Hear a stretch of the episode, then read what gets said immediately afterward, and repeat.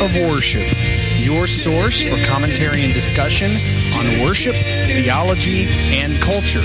I'm your host, Dr. Jonathan Michael Jones.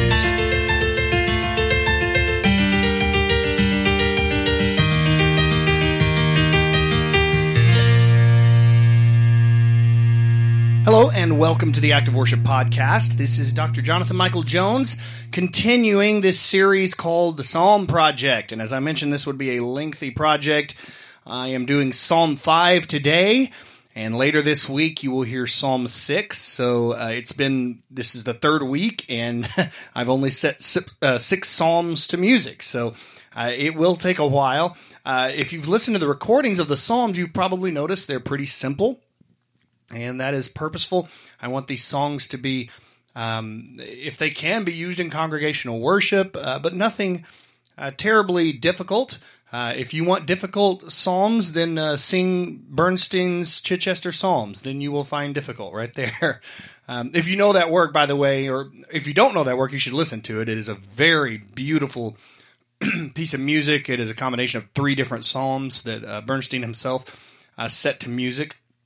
And um, yes, the same Bernstein that wrote West Side Story, the same same guy. Um, this is a it's a beautiful piece of music. I, I've done it in I sang in the chorus several times, and uh, once did it with. It was intended for a little boy to sing the solo part. Uh, a lot of choirs will use a, a female, an adult female, but uh, it was intended for a male boy voice. Um, but I would encourage you to listen to that setting of, of these three psalms and Chichester psalms. It is is just a gorgeous work. I digress. Uh, Psalm five. Um, so Psalm five, we are going to be getting into some lamenting psalms. Uh, Psalm five and Psalm six certainly, and there are psalms of lament throughout this book. Um, this was it was a lament that petitions the Lord, written by David in a time of distress. But the psalmist here, David, also expresses trust in the Lord's protection.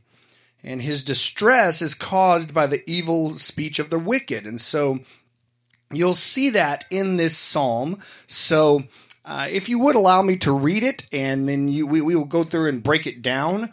And I think you will. Uh, agree with me on on this setting of the music. A lot of times, a lamenting psalm will be set in a minor key, and I have done that for Psalm six, which you will hear in a few days. Psalm five is not set in a minor key because even though it is a lamenting psalm, there is hope expressed in the text of the psalm itself. And by the way, uh, somehow we've gotten to the idea in Western music where we think that if it's sad or it's you know, if there's uh, text about distress, that we need to set it in a minor key, and we don't have to. Minor does not have to be synonymous with sad or bad or anything like that.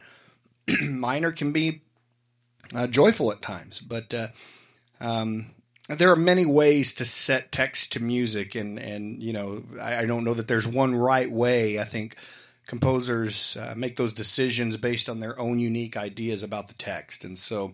Let's get into it. Psalm chapter 5, Psalm, the fifth Psalm.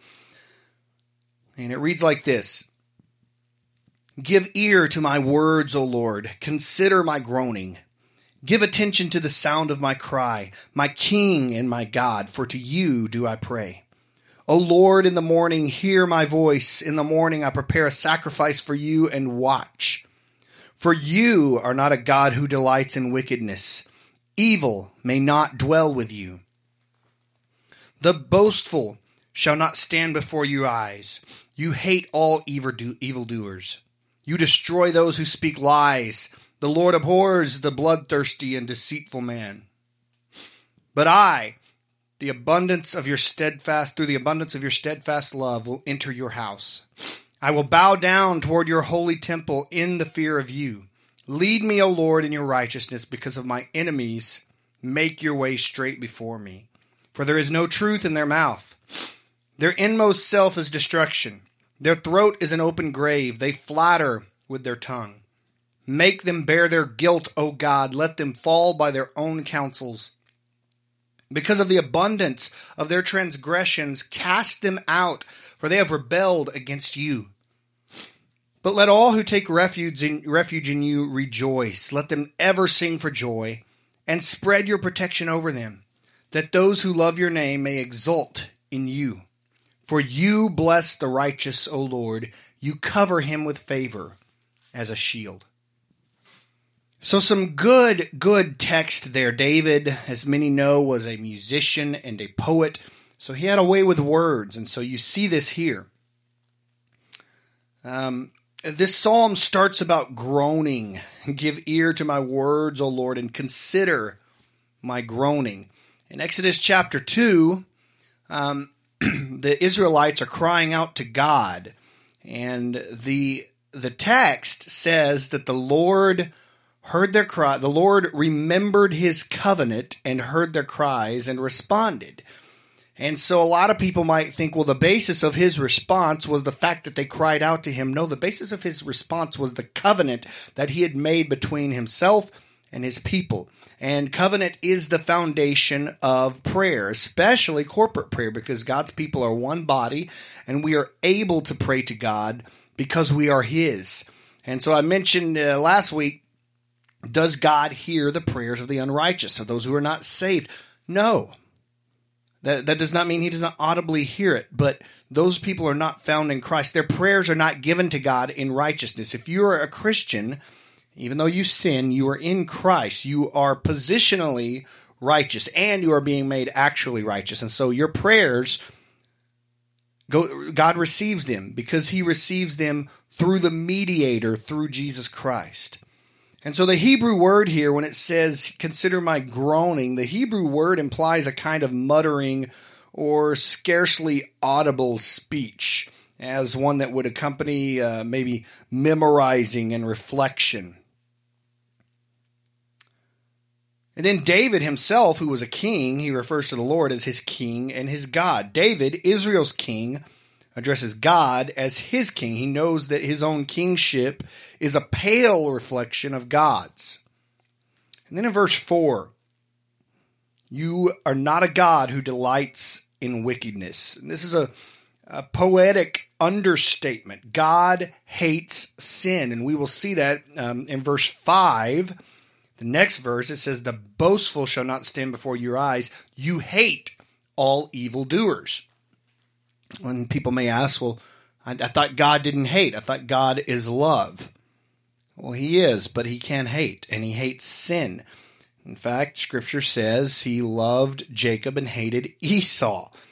And certainly there are uh, differences in Greek and Hebrew text from English text, but the fact is, God hates evil. And because he is love, evil is the opposite of him. So, yes, love can hate. Hates, he hates what is the opposite of him. It says, evil may not dwell with you in verse 4. God is holy, he's set apart from all evil. And sinful people cannot come into his presence, which is all of us, by the way, Sinful people cannot come into the presence of God without a substitutionary sacrifice. That's why Old Testament Israel would sacrifice animals, but it was ongoing. Jesus Christ is the permanent sacrifice on behalf of his people. In verse 7, the abundance of your steadfast love, through the abundance of your steadfast love, I will enter your house. The writer here knows that he is different from the wicked only because of God's grace. Okay, so hear me out. These Psalms that are contrasting the righteous and the unrighteous, we should not get a big head about it and think that, oh, we're righteous, we can approach God. The only possible way we can do that is through Jesus Christ. We are all evil by nature, radically depraved. And so the writer here knows that his own sin would destroy him if God did not have the compassion on him as he approached God's presence. But it is through that steadfast love, he says, I will enter your house. The psalmist here protests his innocence by stating his desire to worship the Lord, your house, your holy temple. And this may refer to the site where the temple would be built, or perhaps the tabernacle of the psalmist's own time. I'm going to read you something from uh, 1 Samuel 1 9.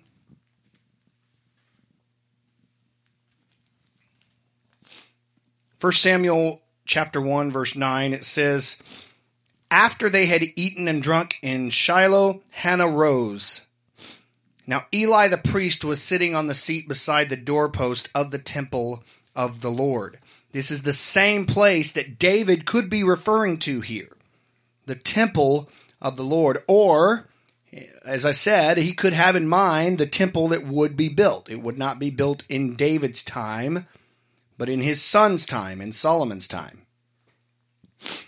So it could be referring to one of those, but either way, David is expressing his desire to worship the Lord. In verse 8 says, Lead me, O Lord, in your righteousness. Because of my enemies, make your way straight before me. Your way, what does that mean? The way of the Lord. This is the path of safety that God opens, and it's also the path of obedience to his will. In other words, when people are walking in the way of the Lord, they are obeying him, and they are safe. They are safe from evildoers, and they honor God. Verse 9 talks about destruction. The evildoers, their inmost self is destruction. Their throat is an open grave. David, David here associates evil with death.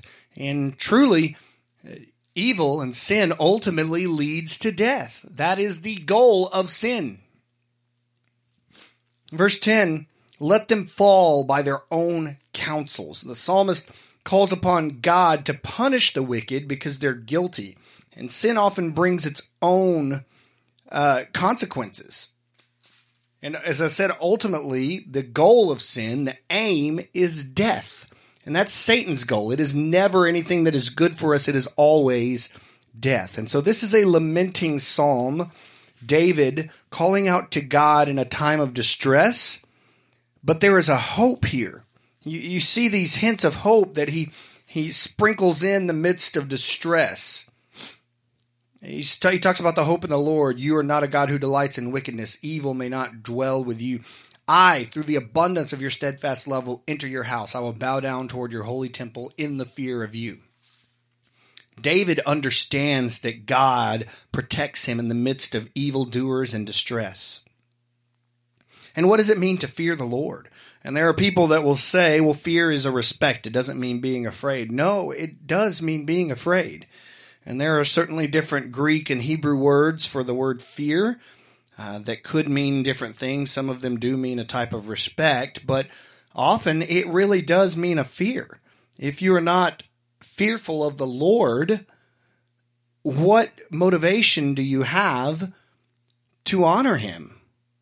And this doesn't mean that you should you should walk around afraid he's going to strike you with lightning. That's not what it means, although he certainly could, and he has killed people before. Read the scriptures. It is throughout, it's pervasive in scripture where God took the lives of people.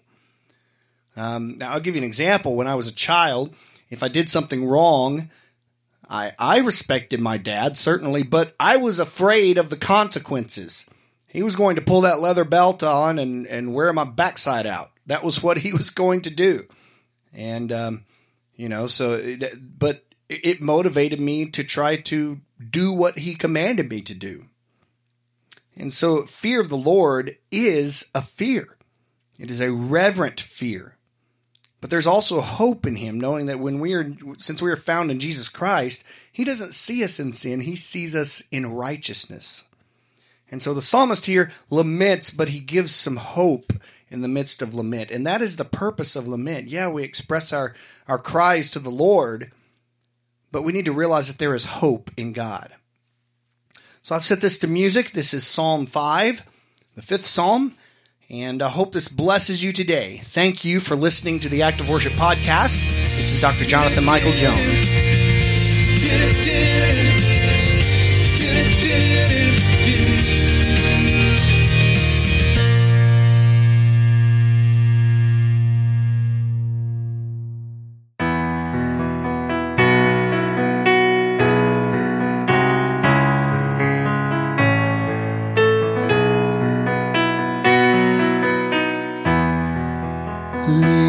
Listen to